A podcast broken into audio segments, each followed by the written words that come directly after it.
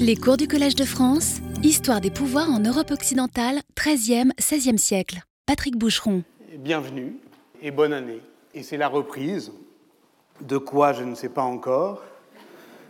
En tout cas, euh, au moins, je dirais une reprise euh, des négociations, puisque maintenant, je crois euh, pouvoir dire que le pli est pris, que je ne puis faire autrement que de donner à ces cours la forme un peu mélodramatique d'un petit théâtre social où je négocie avec moi-même, enfin en tout cas avec les différents partenaires sociaux qui me composent, une méthode pour, bah, disons, s'en sortir.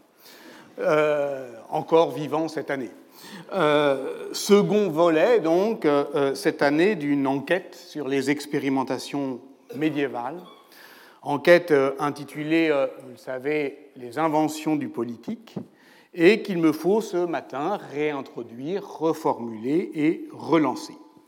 Et pour cela, eh bien, nous irons pas à pas. Je vais commencer par justifier le titre de cette année, Narration et expérience, comprendre en quoi euh, cette année s'articule avec celle qui la précède, trouver un titre à la séance d'aujourd'hui, qui viendra à la fin, enfin bon, la routine, quoi, et même avant le titre de tout cela, tenez, c'est une innovation, chercher euh, une exergue. Tout ce qui est intéressant se passe dans l'ombre, on ne sait rien de l'histoire des hommes. Lorsque j'étais étudiant, en histoire, non loin de là, d'accord, il y a 35 ans, euh, notre jeune euh, professeur nous avait accueillis par cette phrase Tout ce qui est intéressant se passe dans l'ombre, on ne sait rien de l'histoire des hommes. C'était sa phrase fétiche. Et je m'en souviens, elle est de Louis-Ferdinand Céline. C'est un étrange sésame quand on y pense. Euh, pourquoi faut-il que l'histoire nous accueille et nous attire par l'aveu si simple, si candide, mais si juste, au fond, de son insuffisance? Je me suis longtemps demandé ce qui faisait la force de cet aveu de faiblesse, ce que pouvait l'histoire dès lors qu'elle exposait son, incomplétude. Et aujourd'hui, euh, je voudrais m'interroger sur la puissance euh, explosive, détonnante, l'amorce de cette citation. Je sais désormais, ce que je ne savais pas euh, à l'époque, je sais désormais d'où elle vient. Elle vient d'un livre qui venait de, paraître alors, du moins en français. Euh, c'est l'exergue de Le fromage et les vers de Carlo Ginzburg, qui est paru en 1976, qui a été traduit en français quatre ans plus tard. Et c'est un livre que j'ai appris à lire.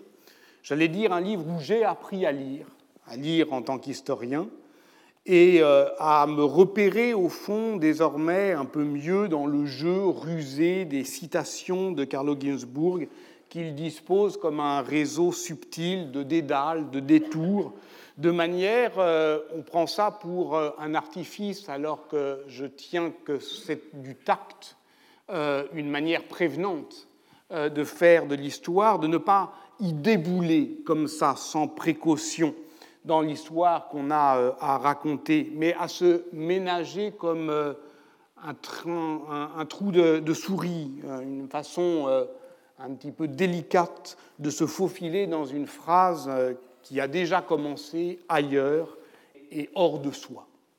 L'histoire, l'histoire qu'il avait à raconter, Carlo Ginzburg, dans ce livre, Le fromage et les vers, et l'histoire qu'il aurait pu d'une certaine manière euh, directement amorcé par l'incipit euh, du livre, euh, commence ainsi. Il s'appelait Domenico Scandella, surnommé Menocchio. Il était né en 1532, à l'époque du premier procès, il déclare avoir 52 ans, à Monreale, un petit bourg dans les collines du Frioul, etc. Ça, c'est le début véritable du livre. C'est le début du livre qui bute sur, je dirais, l'irréductible singularité d'un nom propre, Menocchio, simple meunier du Frioul, qui fut condamné par l'Inquisition à deux reprises, en 1584, en 1599, parce que, vous le savez sans doute, il s'imaginait une cosmogonie singulière, il s'était pris euh, à croire que Dieu n'a pas créé l'univers, mais que Dieu fut créé par lui parce que l'univers est gouverné par une seule loi générale de putréfaction, que l'univers coagule comme le lait en fromage et que alors apparaissent en sa surface des vers qui sont produits par la nature et que nous sommes ces vers comme les anges du ciel, comme toutes les créatures nées du chaos. Tout ce qui se voit est Dieu et nous sommes des dieux, le ciel, la terre, la mer, l'air, les abîmes et l'enfer, tout est Dieu. Ça, c'est ce que dit Ménocchio. Et euh, ce qu'il dit à ses juges, de grâce, écoutez-moi, Messire, lance le meunier à ses juges, qui ne l'écoutent pas, qui n'ont qu'une seule euh, question euh, à la bouche. Où as-tu lu tout ça? Parce que, évidemment, c'est encore vrai aujourd'hui, les juges croient au pouvoir de la littérature. Ils pensent qu'au fond, euh, une expérience politique est mue par un livre. Ils cherchent dans les rayons des bibliothèques le meneur. Où as-tu lu cela? Quel est le livre mauvais? Sauf que Ménocchio en a lu beaucoup des livres. Trop, sans doute. Qu'il s'est fait euh, un mélange détonnant, que dans sa mémoire, tout cela euh, à euh, fermenter. J'ai le cerveau subtil et j'ai voulu réfléchir sur les choses élevées que je ne connaissais pas. Il n'a pas lu un livre, il en a lu plusieurs, il les a interprétés de façon, à sa façon, librement, et ses lectures l'ont tourmenté, de Boccace au Coran peut-être. Il s'en est fait euh, l'exégète radical. Ginsburg dit le lecteur agressif. Et tout cela a fait dans sa, dans sa tête un mélange explosif. Et voilà le scandale. Et voilà pourquoi euh, il parle à ses juges en déclarant Je parlerai tant que vous serez stupéfaits. Qu'est-ce que tu crois? Confie Ménocchio à un paysan illettré qui dépose son témoignage lors du second procès. Les inquisiteurs ne veulent pas que nous sachions ce qu'ils savent. C'est la raison pour laquelle Menocchio ne peut trouver sa revanche que dans le livre à venir de Carlo Ginzburg, où il se trouve dans l'index, comme dans tous les livres de Carlo Ginzburg, Scandella Domenico di Menocchio. Ça, c'est le vrai début du livre. Ça bute sur ce nom propre qui, d'une certaine manière, accède à sa vengeance par le fait qu'il est désormais dans un livre. Seulement voilà, l'expérience de narration vers laquelle ouvre cette exergue, elle ne commence pas tout à fait ainsi. Elle commence avant, par un avant-propos qui lui fait écran. Et cet avant-propos dit ceci, on ne peut plus accuser aujourd'hui, aujourd'hui c'est-à-dire en 1976, on ne peut plus accuser aujourd'hui les historiens de ne se préoccuper que de la geste des rois. Ils doivent s'intéresser euh, à tout le monde. Euh, vient ensuite euh, la première citation. Qui a construit la Thèbes aux sept portes? Elle est de Bertolt Brecht et appelle qu'on lui réponde évidemment par le nom d'un humble, car la citation de Bertolt Brecht se poursuit ainsi, pas dans le livre, mais chez Brecht. Dans les livres, on donne les noms des rois. Les rois ont-ils traîné les blocs de pierre? Cette première citation on pourrait aujourd'hui la poursuivre de plusieurs manières, puisque Les Portes de Thèbes, texte posthume de Mathieu Riboulet, paraît aujourd'hui ou dans quelques jours, en fait le 9 janvier. Terrible coïncidence, nous sommes le 7 janvier, car euh, dans ce livre se lit, il s'agit de l'année 2015, euh, par exemple ceci, dans cette longue année où nous nous débattons, nous avons laissé des pans entiers de joie, de doute, d'amour et de dégoût qui ne reviendront pas. Mais revenons à cet avant-propos du fromage et les verres de Carlo Ginzburg pour justement y pister notre exergue. Il s'ouvre par une citation de Brecht, je l'ai dit. Il se clôt par une autre citation de Walter Benjamin qui lui fait pendant, c'est comme un jeu de piste. Et cette citation de Benjamin, c'est la fameuse Rien de ce qui est vérifié n'est perdu pour l'histoire. Ainsi appartient-il à l'historien de sauver le passé, puisque seule l'humanité rachetée a droit à la totalité de son histoire. Et c'est cet éclair qui est relancé et comme terni par l'ombre célinienne. Tout ce qui est intéressant se passe dans l'ombre. On ne sait rien de la véritable histoire des hommes. Donc voilà. Euh, ça, c'est l'exercice de micro-lecture que euh, je vous propose, qui pourrait se poursuivre d'ailleurs euh, vers la postface de Carlo Ginzburg, qui éclaire à distance le désespoir du voyage au bout de la nuit par cette citation de Marc Bloch Ce qu'il y a en histoire de plus profond pourrait être aussi ce qu'il y a de plus sûr. Ce qui est très juste, s'il y a une poétique de l'histoire, elle ne travaille jamais, chez Carlo Ginzburg, à affaiblir le régime de vérité des historiens, mais bien au contraire à le réassurer. Et entre Céline et Bloch, tout se joue peut-être de la manière cruciale pour Ginzburg euh, d'opposer l'ombre et la lumière. Ce qui est dans l'ombre est à la fois plus intéressant et plus sûr que ce que l'on voit en pleine lumière, cette pleine lumière qui nous aveugle. Voilà, j'en étais là euh, de mes réflexions lorsque me prit l'envie d'aller voir, en fait, parce que tout ça, c'est rien d'autre comme Menocchio que ma mémoire, d'aller voir dans le voyage au bout de la nuit, où se trouvait cette fameuse citation qui m'avait accueilli lorsque j'étais étudiant il y a 35 ans. Et dont euh, j'ai montré qu'elle était elle-même dans un réseau de citations de Carlo Ginzburg. D'abord, première surprise, elle est tronquée et le demeure dans ses remplois successifs euh, chez Ginzburg, euh, chez mon jeune professeur et par conséquent dans mon souvenir. On y lit en fait tout ce qui est intéressant se passe dans l'ombre décidément. On ne sait rien de la véritable histoire des hommes. Bon, c'est pas grand-chose, mais enfin, il y aurait quand même beaucoup à dire sur l'omission de cet adverbe très célinien, célinien parce que fataliste, décidément, qui n'attend pas la fin pour imposer euh, la confirmation euh, conclusive. Confirmation de quoi? Eh bien, le contexte de la citation permet de l'éclairer. Euh, nous sommes au début du roman. Bardamu est soigné dans un lycée euh, d'ici les Moulineaux qui est transformé euh, en hôpital. Son voisin de lit est un caporal, professeur d'histoire, tiens, devenu kleptomane, tiens, et échoué là, stupéfait par les obus. C'est du moins ce que voulait faire croire sa famille et pour lui faire échapper au conseil de guerre. Et c'est ici qu'intervient le passage en question, je vous le lis. Était-il fou vraiment? Quand le moment du monde à l'envers est venu et que c'est être fou que de demander pourquoi on vous assassine, il devient évident qu'on passe pour fou à peu de frais.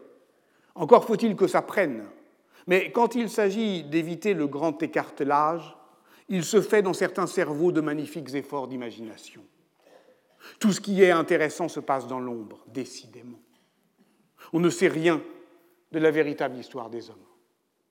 Princhard, il s'appelait, ce professeur. Fin de la citation.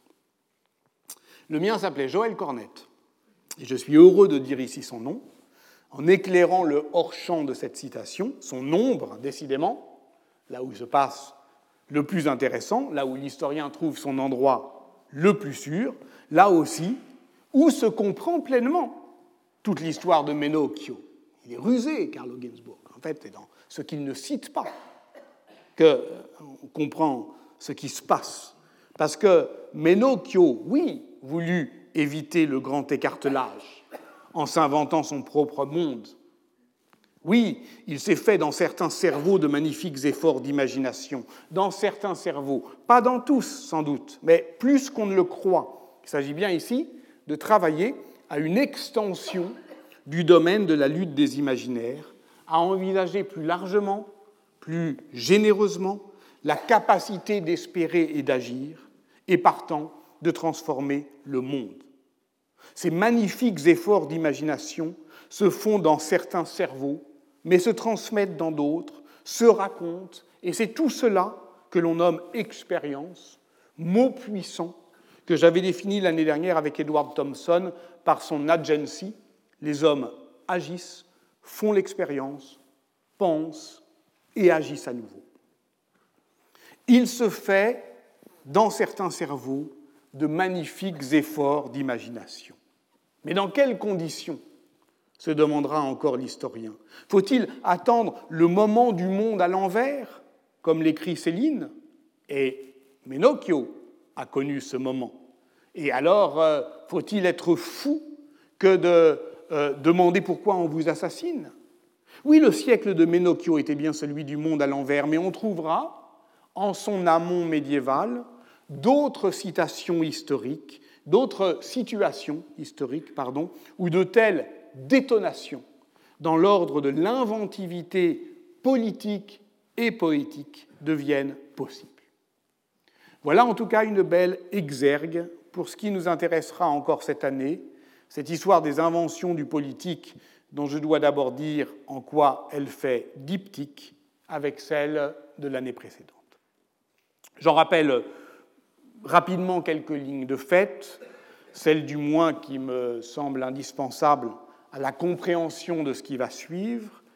Je rappelle donc que l'ambition générale euh, de ce cours en deux ans était et demeure la même, proposer une théorie générale, non pas du système des pouvoirs médiévaux, mais de son inventivité politique. Et ce, à partir justement des conditions de sa possible réactualisation contemporaine, de la manière donc dont euh, ils peuvent aujourd'hui encore, ces moments, se rendre disponibles et donc vulnérables à nos propres hantises, qu'ils peuvent, disons, s'y exposer. Autrement dit, il s'agit moins de se faire le chroniqueur euh, enthousiaste des, constructions institutionnelles que le cartographe sobre des situations d'émergence du politique, là où on ne l'attend pas nécessairement, là où il ne s'énonce pas le plus bruyamment, mais à bas bruit, mais à pas. La proposition d'ensemble consiste donc à ne pas se laisser euh, sidérer par les moments d'effervescence, par la majesté des commencements, par l'histoire euh, héroïque euh, des soulèvements, des grands embrasements, des grandes inventions institutionnelles, mais de comprendre l'expérience politique dans sa durée, dans son usure, dans sa mémoire, dans ses reprises, dans ses relances, dans ses remords, dans ses recommencements. Or, la notion d'invention du politique transporte avec elle, surtout lorsque on l'utilise comme médiéviste, une obsession de la sédimentation du temps, puisque dans la langue des médiévistes, inventer, c'est ouvrir le temps, c'est creuser sa matière pour euh, l'espacer, pour le faire bailler, pour le rendre euh, vacant, pour qu'il soit à nouveau disponible. Et cette expérience, elle est euh, indissociablement urbaine, archéologique et, herméneutique, comme on l'a compris en analysant, par exemple, l'aventure politique de Coladirienzo. Ouvrir le temps vers le futur, mais aussi vers le passé, qui se reconfigure d'un coup sous l'effet de ce que le désir fait à la mémoire. Jacques Derrida appelait tout cela un précipité. Et euh, Georges Didier Huberman le commente ainsi, ce mot déridien de précipité, on sent bien, à seulement prononcer le mot, qu'il porte en lui tout le paradoxe d'un temps bref, critique, ou explosif, advenant au creux d'un temps long, d'un temps où la mémoire dépose pour qu'enfin le désir explose. Voici pourquoi le motif du soulèvement a rythmé l'année dernière l'allure du cours. Euh, soulèvement ou renversement théologique de l'humilité en spectacle de gloire. C'était la deuxième séance. Soulèvement ou renversement politique des expériences monastiques, troisième séance. Renversement humaniste qui profane le passé pour restaurer sa lisibilité, quatrième, cinquième séance. Renversement de l'expérimentation rituelle, sixième séance.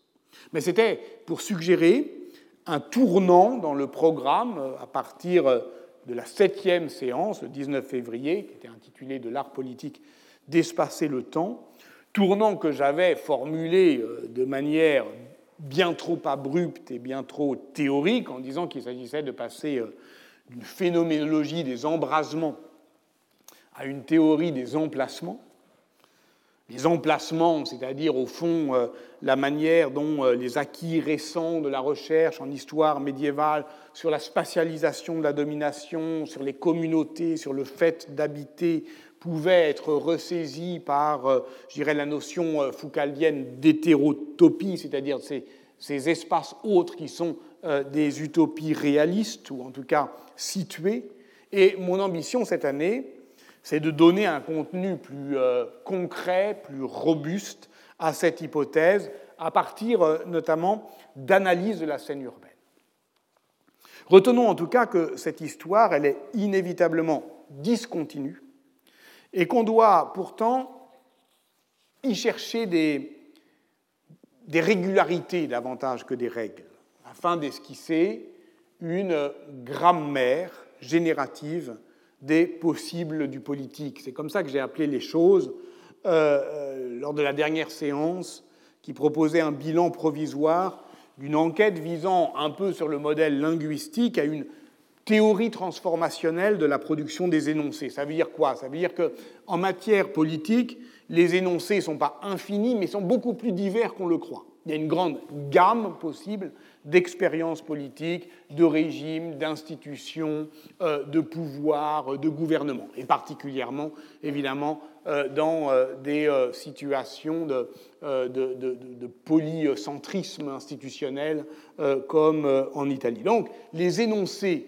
sont pas potentiellement infinis, mais enfin, en tout cas, divers et pluriels, et c'est en ce sens que l'on fait droit au pluriel de l'intitulé euh, de cette chaire, Histoire des pouvoirs, qui ne se laisse pas donc euh, réduire à la chronique morne, désespérante de la domination au singulier.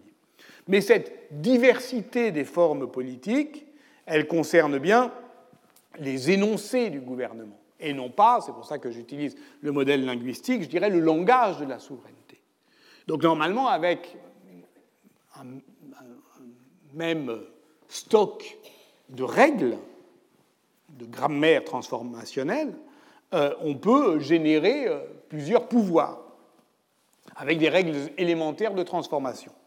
Alors j'en avais compté huit entre les séances 3 et 4 euh, à partir d'un dossier de, de, la congrégation hérémétique de Grandmont. Je ne reviens pas ici sur cette proposition, ça serait beaucoup trop fastidieux, mais je compte bien justement la mettre patiemment à l'épreuve, comme j'avais commencé à le faire lors de la dernière séance, en l'ajustant à justement la pluralité institutionnelle des pouvoirs civils, notamment, euh, je m'en expliquerai plus tard, en Italie. Car je rappelle que ce déploiement, ce déploiement des possibles, euh, n'est pensable qu'à partir d'un foyer de production unique dont j'ai fait l'hypothèse qu'il se situait hors du champ du politique. C'est ça aussi euh, un des paris de cette histoire des pouvoirs, c'est qu'au fond, elle se constitue à partir d'un corpus qui n'est pas que politique et à partir d'écrits qui ne sont pas que euh, ceux que les historiens désignent d'emblée euh, comme euh, politique, mais littéraire, mais philosophique, mais tout ce qui, d'une certaine manière, pense la société dans la société. Et donc, j'avais cru pouvoir proposer l'idée que cette, ce foyer de production se situait hors champ du politique, dans le paradoxe du christianisme médiéval qui confère l'autorité à ceux qui affirment l'indignité du pouvoir. Et voilà pourquoi nous avions commencé par fouiller euh, cette anatomie de la gloire dans la scène d'humiliation souveraine de la pénitence de Canossa aux bourgeois de Calais, visant cette origine liturgique du gouvernement des modernes, mesurant la, productivité du euh, mouvement grégorien à partir de la dissémination des pouvoirs qu'il autorise, ou le plus souvent qu'il laisse échapper. Je proposais d'ailleurs de saisir cette dynamique d'invention du politique dans les sociétés médiévales à partir de cette logique de ce qui échappe, à partir de leur capacité de déprise davantage que d'emprise. D'où et j'en aurais fini avec ce bilan laborieux. Deux hypothèses générales.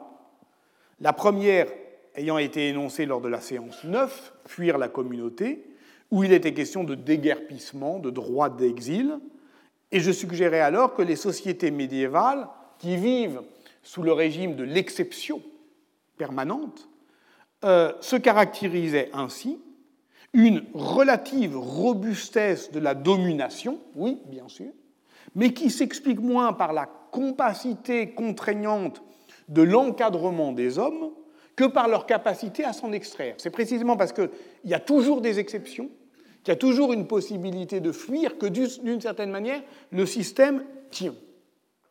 Et la seconde hypothèse, qui a été énoncée euh, la semaine suivante, est tout aussi contre-intuitive. Elle consistait à dire que le système des pouvoirs, oui, il tient, il tient globalement parce qu'il rend possible, parce qu'il rend pensable la possibilité d'un autre devenir politique qu'il maintient à distance, à vue, dans les lointains, dans les formes hétérotopiques de communautés autres, communautés monastiques, communautés paysannes, etc., ou dans les fictions. Les fictions.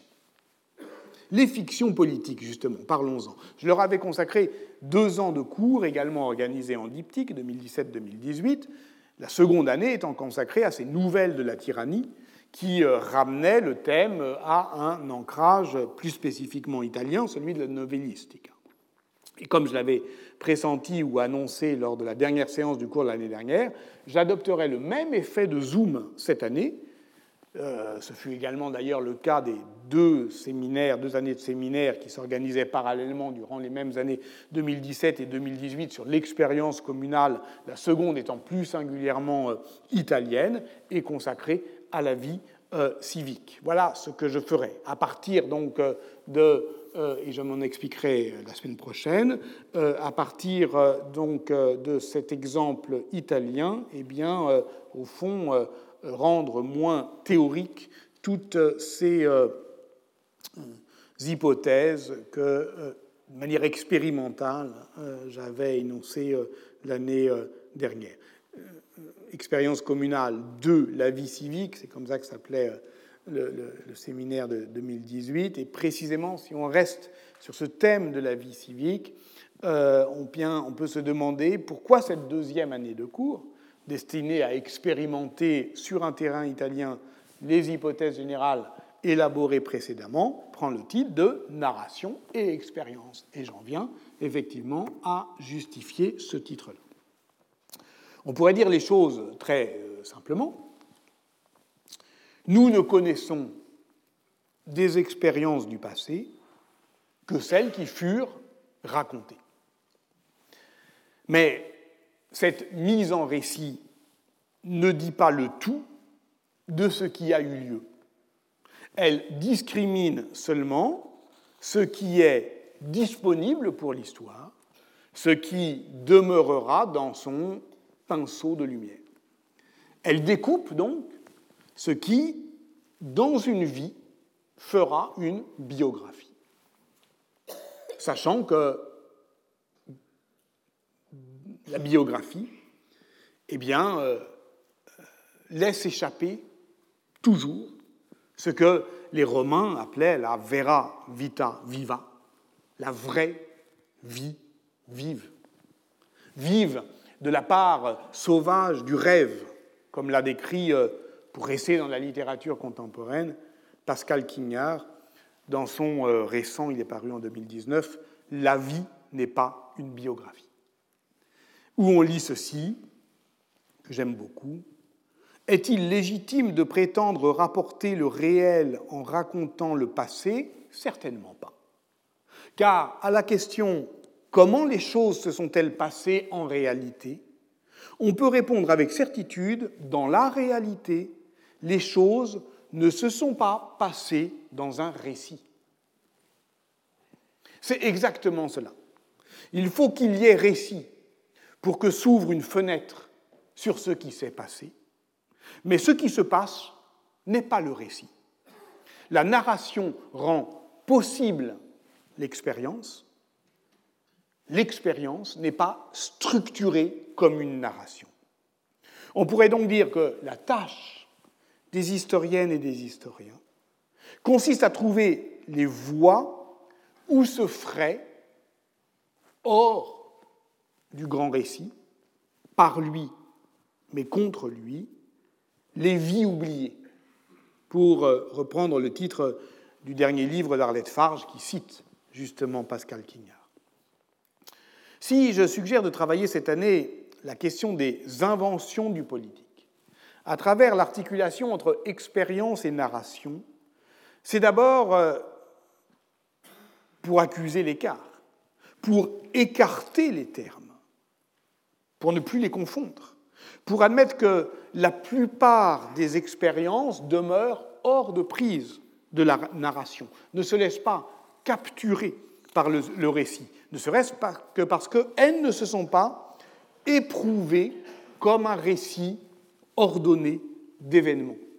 Ne serait-ce que parce que la mise en ordre narrative de nos souvenirs, ce que je viens de faire en me rappelant un souvenir d'enfance, n'est qu'au fond une des modalités de sa transmission, euh, donc de la transformation de l'expérimentation en expérience. Expérience au sens de, elle est euh, désormais partageable. Dans un livre qui est euh, paru en 2010, Yves Citon a proposé d'appeler mythocratie cette puissance de récit, qui est à la fois la puissance de, de capture et d'émancipation. Le mythe, ici, n'est rien d'autre que, disons, étymologiquement, la forme narrative de la raison, ce qui rejoint notre réflexion sur les fictions politiques. Ça ne concerne pas donc seulement euh, le storytelling, c'est-à-dire euh, ce nouvel ordre narratif qui produit par l'immense accumulation de récits euh, des sociétés modernes, c'est-à-dire à la fois leur omniprésence et leur standardisation, tout ce qui, en somme, domine l'économie de l'attention. Parce qu'il s'agit bien de ça. L'économie de l'attention, c'est une économie de la rareté. Le temps de cerveau disponible, comme on disait jadis, c'est une denrée précieuse, donc chère. Et c'est ça qui caractérise effectivement le monde contemporain. Et parce que nous faisons l'expérience de ce monde contemporain, où l'économie, où il est si difficile effectivement d'attirer l'attention, et une fois qu'on l'a, bah, c'est une emprise quand même, c'est un pouvoir, c'est pas autre chose que ça, le pouvoir. La puissance d'attirer l'attention. Eh bien, euh, par opposition, inversement, on prête aux sociétés anciennes une attention euh, abondante, euh, permanente, distendue, disponible à toutes les manifestations du, pouvoir. On pense ces, ces sociétés ouvertes, offertes, comme d'une certaine manière écorchées, comme éventrées, et comme disponibles à toutes les manifestations, toutes les images, par exemple. Euh, lisez Paul Veyne sur euh, euh, cette question. Il dit voilà, nous pensons être saturés d'images et nous pensons et nous croyons que les anciens avaient faim d'images. Alors, lorsqu'il y en avait une qu'on leur mettait sous les yeux, ils la regardaient attentivement. Nous pensons, écrivait-il, que bah, nous, on ne fait pas tellement attention à la colonne Vendôme. On sait que ça parle vaguement de Napoléon, mais que eux, ils étaient captivés par la colonne Trajane. Alors, c'est faux. C'est faux parce que euh, la, ville ancienne est, un corps écrit où euh, les inscriptions euh, sont très nombreuses et très concurrentes, et donc il y a aussi la nécessité d'attirer l'attention. Et cette, ce contraste est illusoire, il est exagéré, et du point de vue de l'exposition sociale aux images du pouvoir, au langage du pouvoir, eh bien, on peut euh, euh, admettre que, d'une certaine manière, euh, on a tort de prêter aux sociétés anciennes une pauvreté d'expérience et de récits qui les rendrait vulnérables, disponibles, en somme, à toutes les sollicitations du pouvoir. Mais il me semble qu'il est euh, plus utile, et on le verra en particulier dans les sociétés italiennes, qui sont des sociétés développées, littérarisées, avec une grande abondance de, de systèmes de communication politique, que le pouvoir doit d'abord attirer l'attention. Puisque, à l'inverse, ce à quoi on ne prête pas ou plus attention n'a pas de pouvoir sur nous. D'où l'importance pour euh, la philosophie euh, politique contemporaine euh, radicale, contestataire, du thème de la destitution. Et si, au lieu de s'indigner, de se protester, de protester, si on s'en foutait finalement, si on les laissait faire, qu'est-ce qui se passerait? Si on ne prêtait plus attention Et il me semble que si on lit l'obsession des sources médiévales à faire le récit des rassemblements face aux cérémonies du pouvoir, comme des grands concours de peuple, où tout le monde était là. Si on lit euh, cette obsession narrative comme on doit le lire, c'est-à-dire comme euh, l'expression d'une hantise, comme euh, l'inquiétude que ça ne se passe pas tout le temps comme ça, ou pas aussi bien que ça, eh bien, au fond, on y lirait une manière de conjurer l'inquiétude, sans doute plus redoutable pour les pouvoirs, de l'indifférence. Sans doute les historiens sont-ils systématiquement les victimes consentantes de ces narrations et minorent donc la capacité, sinon d'incroyance, du moins d'incrédulité politique, ou toutes les formes de feinte, de ruse, de détournements parodiques dont la littérature médiévale porte pourtant massivement témoignage. Parlons, euh, partons d'un exemple célèbre, d'un exemple célèbre qui convoque justement la littérature, ou en tout cas la profondeur fictive d'un événement. Et j'en proposerai euh, un exercice de micro-lecture aussi encore. Le second aujourd'hui, mais davantage historique que littéraire. Il ne s'agit plus de, pister l'intertextualité des historiens qui se citent entre eux, euh, mais euh, au fond de, plonger dans, la profondeur euh, sociale d'un événement que relatent les sources. Deux exercices donc de micro-lecture précisément pour euh, accuser l'écart entre leur homologie formelle et leur différence de fond. L'épisode, bien connu des médiévistes, est raconté par le franciscain Guillaume de Saint-Patus dans sa vie de Saint-Louis. Guillaume de Saint-Patus, c'est le confesseur de la reine Marguerite de Provence, épouse de Louis IX, puis de sa fille Blanche, et il écrit après la canonisation de Louis IX vraisemblablement en 1302-1303, et il écrit en suivant de près le dossier de canonisation, peut-être pas, enfin, certainement pas le texte complet des dépositions des 330 témoins, mais un abrégé qui a été approuvé par la curie et qui est aujourd'hui euh, disparu à un moment où la famille royale veut tirer tout le profit euh, euh, politique euh, de cette canonisation récente, puisqu'elle a 5 ans. Tel est donc l'intérêt de la source, la vie de Saint-Louis par Guillaume de Saint-Patus, pour les historiens, parce que, comme l'écrit Jacques Le Goff, le Saint-Louis de Guillaume de Saint-Patus est la création collective des témoins du procès. Et c'est d'ailleurs en démembrant cette narration que l'on peut reconstituer comme l'a proposé Louis euh, Carolus Barré, une reconstitution, euh, euh, une restitution pardon, des pièces du procès de canonisation que Guillaume de Saint-Patu cite au filtre d'un abrégé. Donc, ça veut dire que c'est une vie d'un roi, mais dans laquelle effleurent d'autres voix que celle du roi, d'autres voix que celles souveraines du monarque, et d'autres voix qui, parfois, sont discordantes, dissonantes par rapport euh, au cœur monodique euh, des adulateurs. C'est donc une source qui permet de voir comment se déchire le texte lisse de la géographie pour faire entendre autre chose. Carlo Ginzburg dirait ça fuit.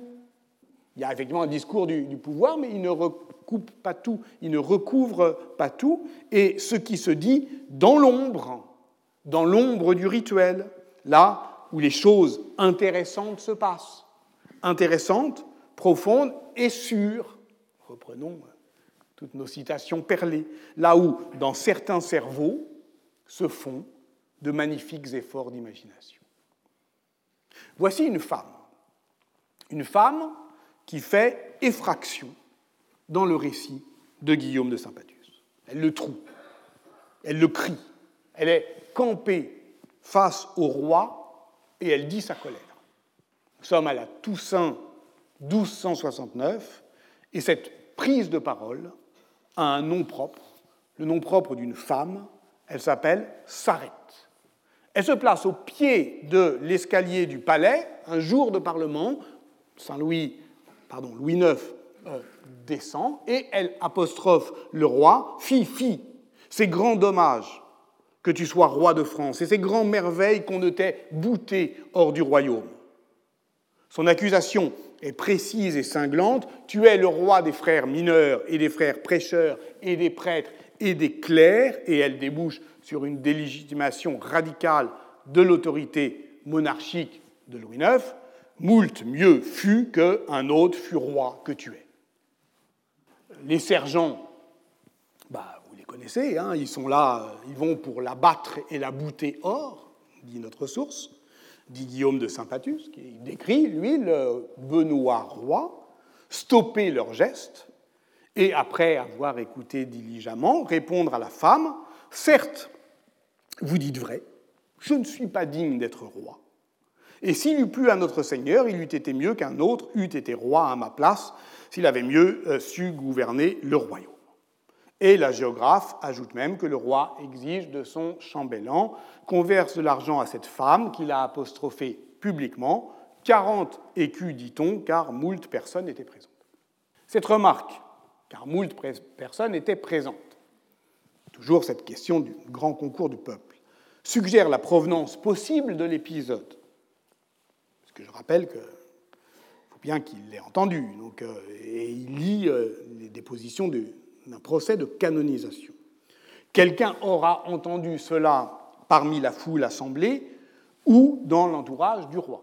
Et évidemment, la raison pour laquelle on la trouve dans le récit de Guillaume de Saint-Patus, très vraisemblablement au filtre d'une déposition de témoignage au procès de canonisation est limpide, puisque l'épisode porte témoignage de la vigueur de patience du roi. C'est le titre du chapitre consacré à cette vertu où elle est relatée.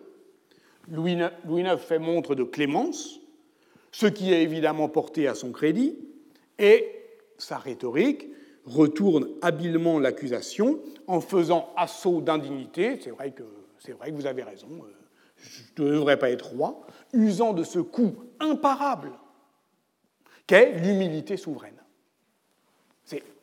Là, ce dont on parlait l'année dernière. Là, à tous les coups, on gagne. Bon, euh, cette humilité euh, souveraine d'inspiration christique, euh, même si, et là, s'ouvre furtivement dans une brèche de la narration une expérience que je tiens pour proprement politique, même si le recours à cet argument de l'indignité au pouvoir, qui est si caractéristique de la manière franciscaine de penser le gouvernement, donne plutôt raison à la femme, qui apostrophe euh, Louis IX en disant Bah oui, décidément, c'est quand même bien le roi des ordres mendiants, puisqu'il s'en sort comme ça. Donc on comprend on comprend pourquoi on entend ce que l'on n'aurait pas dû entendre. Ce moment furtif qui est capturé par la narration que l'on ne doit pas confondre avec la singularité de l'expérience. Reste que on a bien entendu ce que l'on a entendu. Et que même si ça nous est rapporté, pas pour euh, montrer que certains n'étaient pas d'accord avec euh, Louis IX, on comprend par là même, furtivement, que certains n'étaient pas d'accord avec Louis IX. Et qu'est-ce qu'on entend donc? Une protestation qui remet en cause la légitimité du roi de France à un moment, on le sait, où le projet de départ à la croisade de Louis IX est soumis à un débat et à une contestation au sein de la société politique.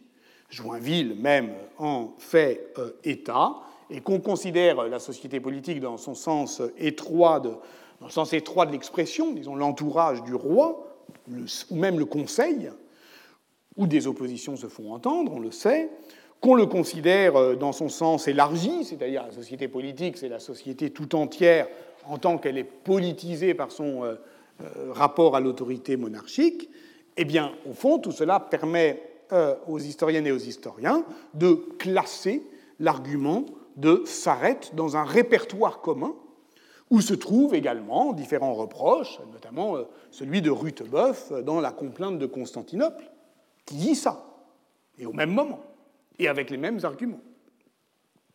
Précisément, le recours à la littérature médiévale peut être euh, aussi utile pour prendre la mesure de cet événement, c'est-à-dire à la fois de sa puissance de renversement et de son précipité, a-t-on dit, c'est-à-dire un temps bref et critique qui se loge au creux d'un temps long ou dans son pli. Car qui est s'arrête? Alors, Jacques Le Goff, dans son Saint-Louis, exagère un peu en suggérant bah, qu'il s'agit d'une inconnue, euh, qu'il apostrophe euh, en bas de l'escalier, euh, comme s'il s'agissait d'un voyage présidentiel qui tourne mal. Un raté dans le rituel monarchique, un débordement au fond de cette politique de la présence dans l'espace public qui est évidemment toujours risqué. Alors il y a de cela, il y a effectivement ce, précipité d'événementialité, mais il n'y a pas que cela. En fait, l'éditeur scientifique du texte en 1899, Henri-François Delaborde, qui a beaucoup travaillé dans le Trésor des Chartes, a identifié cette dame Sarrette dans les Olymes du Parlement. Elle est dame de Fayolle, actuellement dans l'Aisne, venue plaider sa cause, peut-être avec son mari Jean de Fayolle, chevalier, mais ce n'est pas clair, dans une affaire qui l'opposait à Messire euh, Adam de Comanchon, un litige sur une rente de blé arbitrée par l'abbé de Nogent-Soukoussi et qui tourne apparemment à son désavantage. Donc ce n'est pas du tout euh, une passante, c'est une plaideuse. Elle vient, elle était là euh, pour défendre une affaire et elle a quelques raisons d'en vouloir au clerc puisque apparemment elle a été défaite. Et donc son emportement à la Toussaint 1269 euh, n'est pas seulement, disons, mu par euh, l'amour de la justice. Or, le contentieux entre Louis IX et Enguerrand IV, sire de Coucy, est profond, ancien, a pris euh, des formes très spectaculaires, théâtrales même, entre 1400 54 et 56, une comédie de l'inflexibilité, écrit euh, Jacques Le Goff, qui montre comment euh, euh, la manifestation de l'ire royale contre le puissant baron a été savamment orchestrée. Et c'est, voilà, on parle de cette seigneurie de Coucy, puisque c'est l'abbé de Jean sous Coucy qui est arbitre de l'affaire. Et tout cela a évidemment une longue histoire, comme euh, l'a rappelé, euh, comme l'a montré Dominique Barthélemy dans sa première thèse sur les châtelains de Coucy, les deux âges de la seigneurie banale. Cette histoire est riche aussi de toute une histoire, de toute une tradition narrative qui remonte à la mémoire mythique des croisades, justement, puisque le débat porte bien sur le départ pour la septième croisade.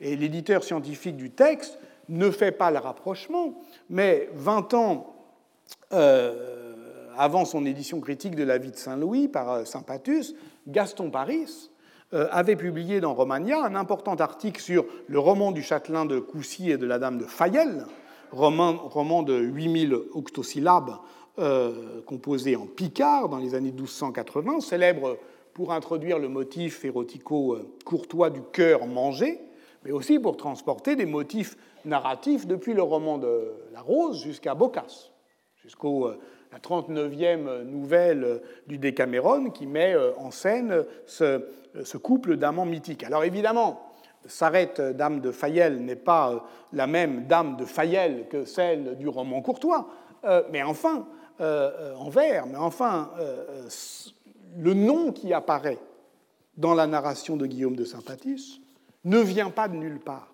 Tout ça euh, forme effectivement la complexité euh, euh, de cet épisode. Cet éclat de vie ne se laisse pas réduire à un déroulé narratif, y compris d'ailleurs dans le récit historien. Oui, on entend bien une protestation laïque contre l'emprise cléricale sur le gouvernement royal. Et cette euh, euh, protestation laïque, on peut l'identifier politiquement dans la société politique. Elle n'est pas isolée, elle est compréhensible, elle est contextualisable. Mais elle n'est pas populaire. Elle, euh, ne fait pas au fond, ne fait pas une opposition populaire à Louis IX. Elle ne fait pas davantage advenir à grand fracas l'Öffentlichkeit, l'espace public abermacien, puisque la scène, certes, pourrait être interprétée comme le renversement de l'espace public structuré par la représentation euh, celle qui ne tolère que des acclamations, euh, en euh, usage public de la raison, parce qu'après tout, elle argumente, le roi lui répond. Il y a quand même là, à ce moment-là, un, ce que Oscar Necht appelle un espace public oppositionnel, c'est-à-dire un moment, un déploiement occasionnel interstitiel, j'appellerais ça volontiers un espacement, qui renverse l'ordre de la représentation d'un espace public qui est entendu ici comme potentialité d'un usage public de la raison. Ce qui veut dire que l'expérience politique capturée par la narration est bien celle ici d'une parole suscitée par la scène judiciaire. On entend une plaideuse en marge d'un Parlement, au seuil de l'espace public, et j'ajouterais qu'on l'entend depuis une épaisseur complexe de temps qui plonge dans la fable des origines mythiques de la croisade, qui se précipite euh, entre le règne de Louis IX et celui de Philippe le Bel, puisqu'il ne faut pas oublier effectivement que Guillaume de Saint-Patus rédige en 1303, et donc qu'il est contemporain d'une reconfiguration souveraine des assemblées parlementaires. Euh, sous Philippe le Bel. Tout ça fait euh, la complexité euh, et l'épaisseur de, de l'épisode. Mais pour le reste, pour le reste, on ne reconstituera pas la vie oubliée de Sarette sur la seule foi d'un si petit vacarme.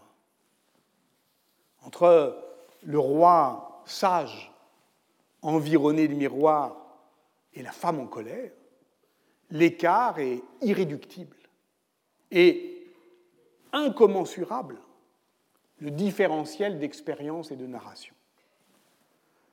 De ce fracas d'existence, si frêle, si fugace, ne demeure qu'un éclat de voix, pas plus à peine un fragment de vie de ceux dont Michel Foucault voulait euh, recueillir dans ses vies des hommes infâmes, collecte patiente et émue de ces vies infimes devenues cendres dans les quelques phrases qui les avaient abattues.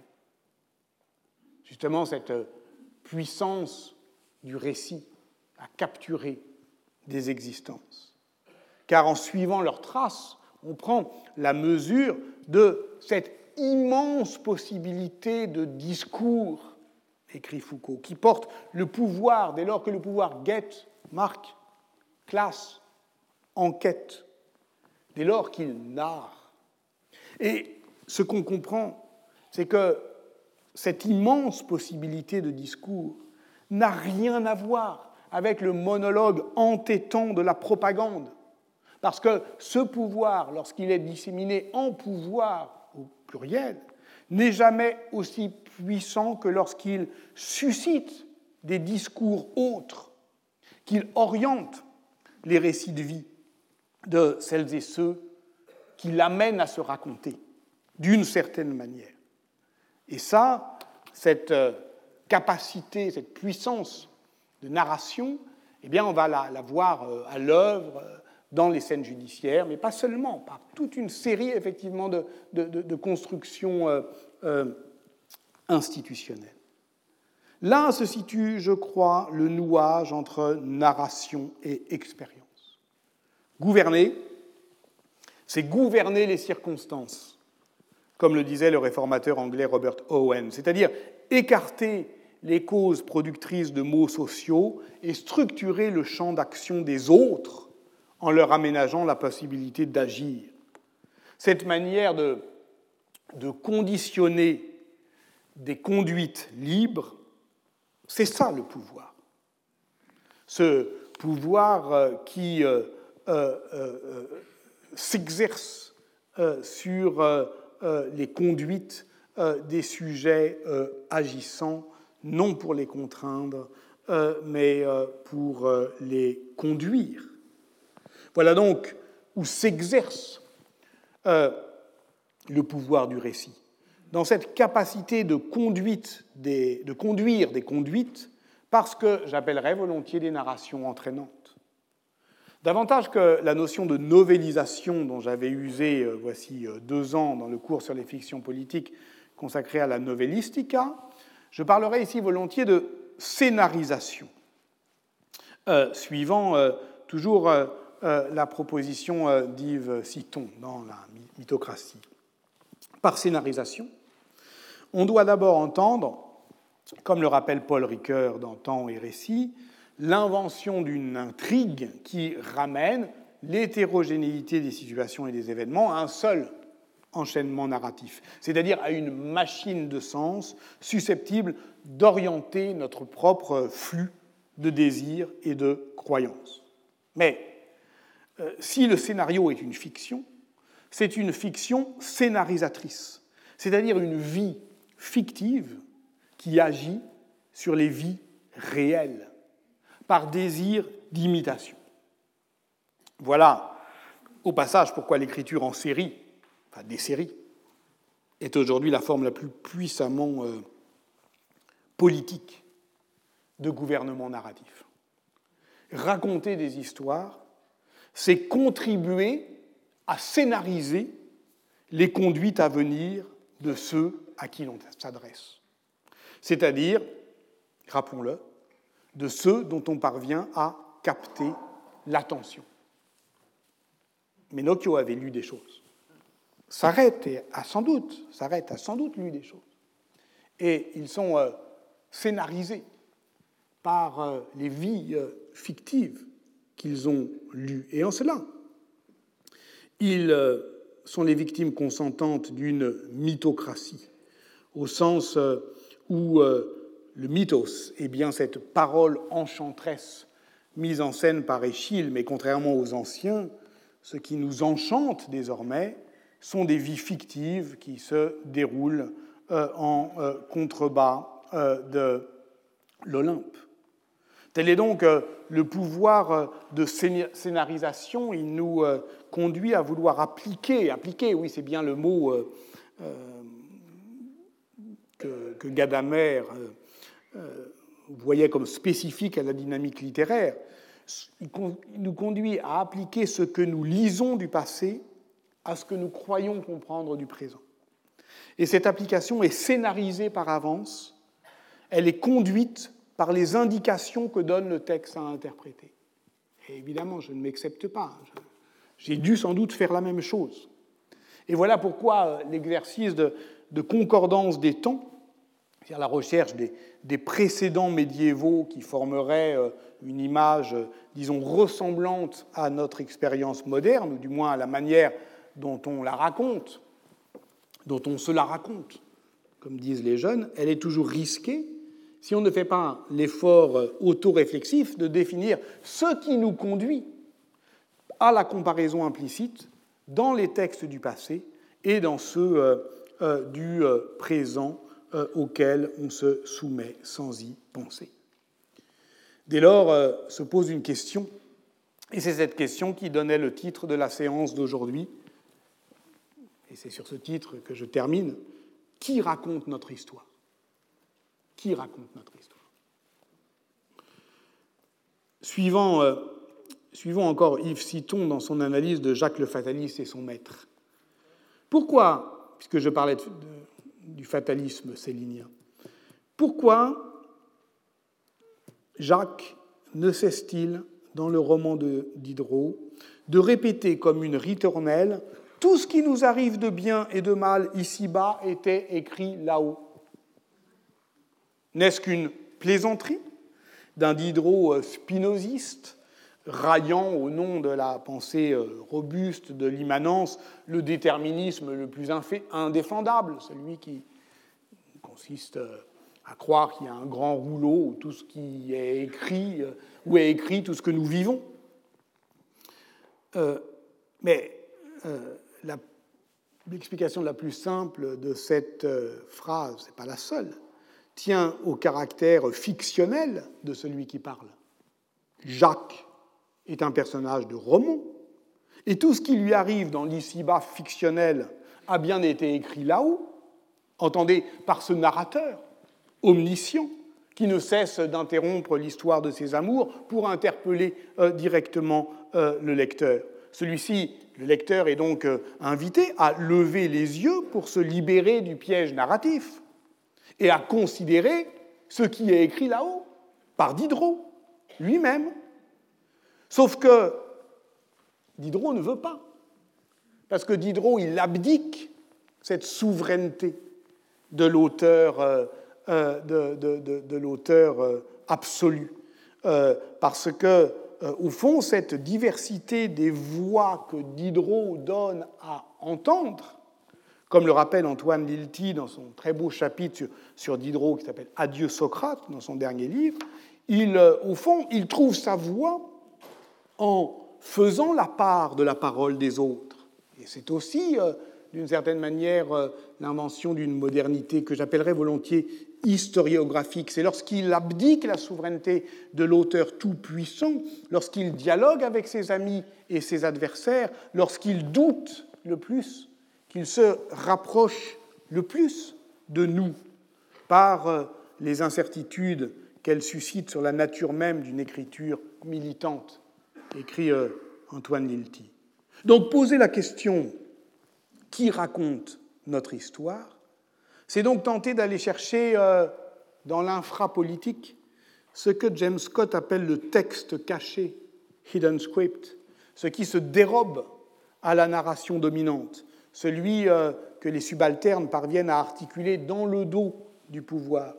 Sans doute y a-t-il une nécessité démocratique à renouveler l'imaginaire politique de l'émancipation en agençant cette capacité de scénarisation euh, par le bas, en admettant qu'il y a bien euh, des euh, cerveaux où se font ces magnifiques imaginations.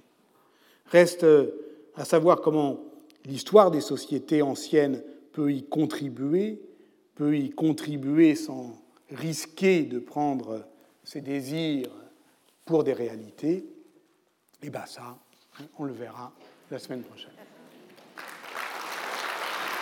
Retrouvez tous les contenus du Collège de France sur www.colège-2-france.fr.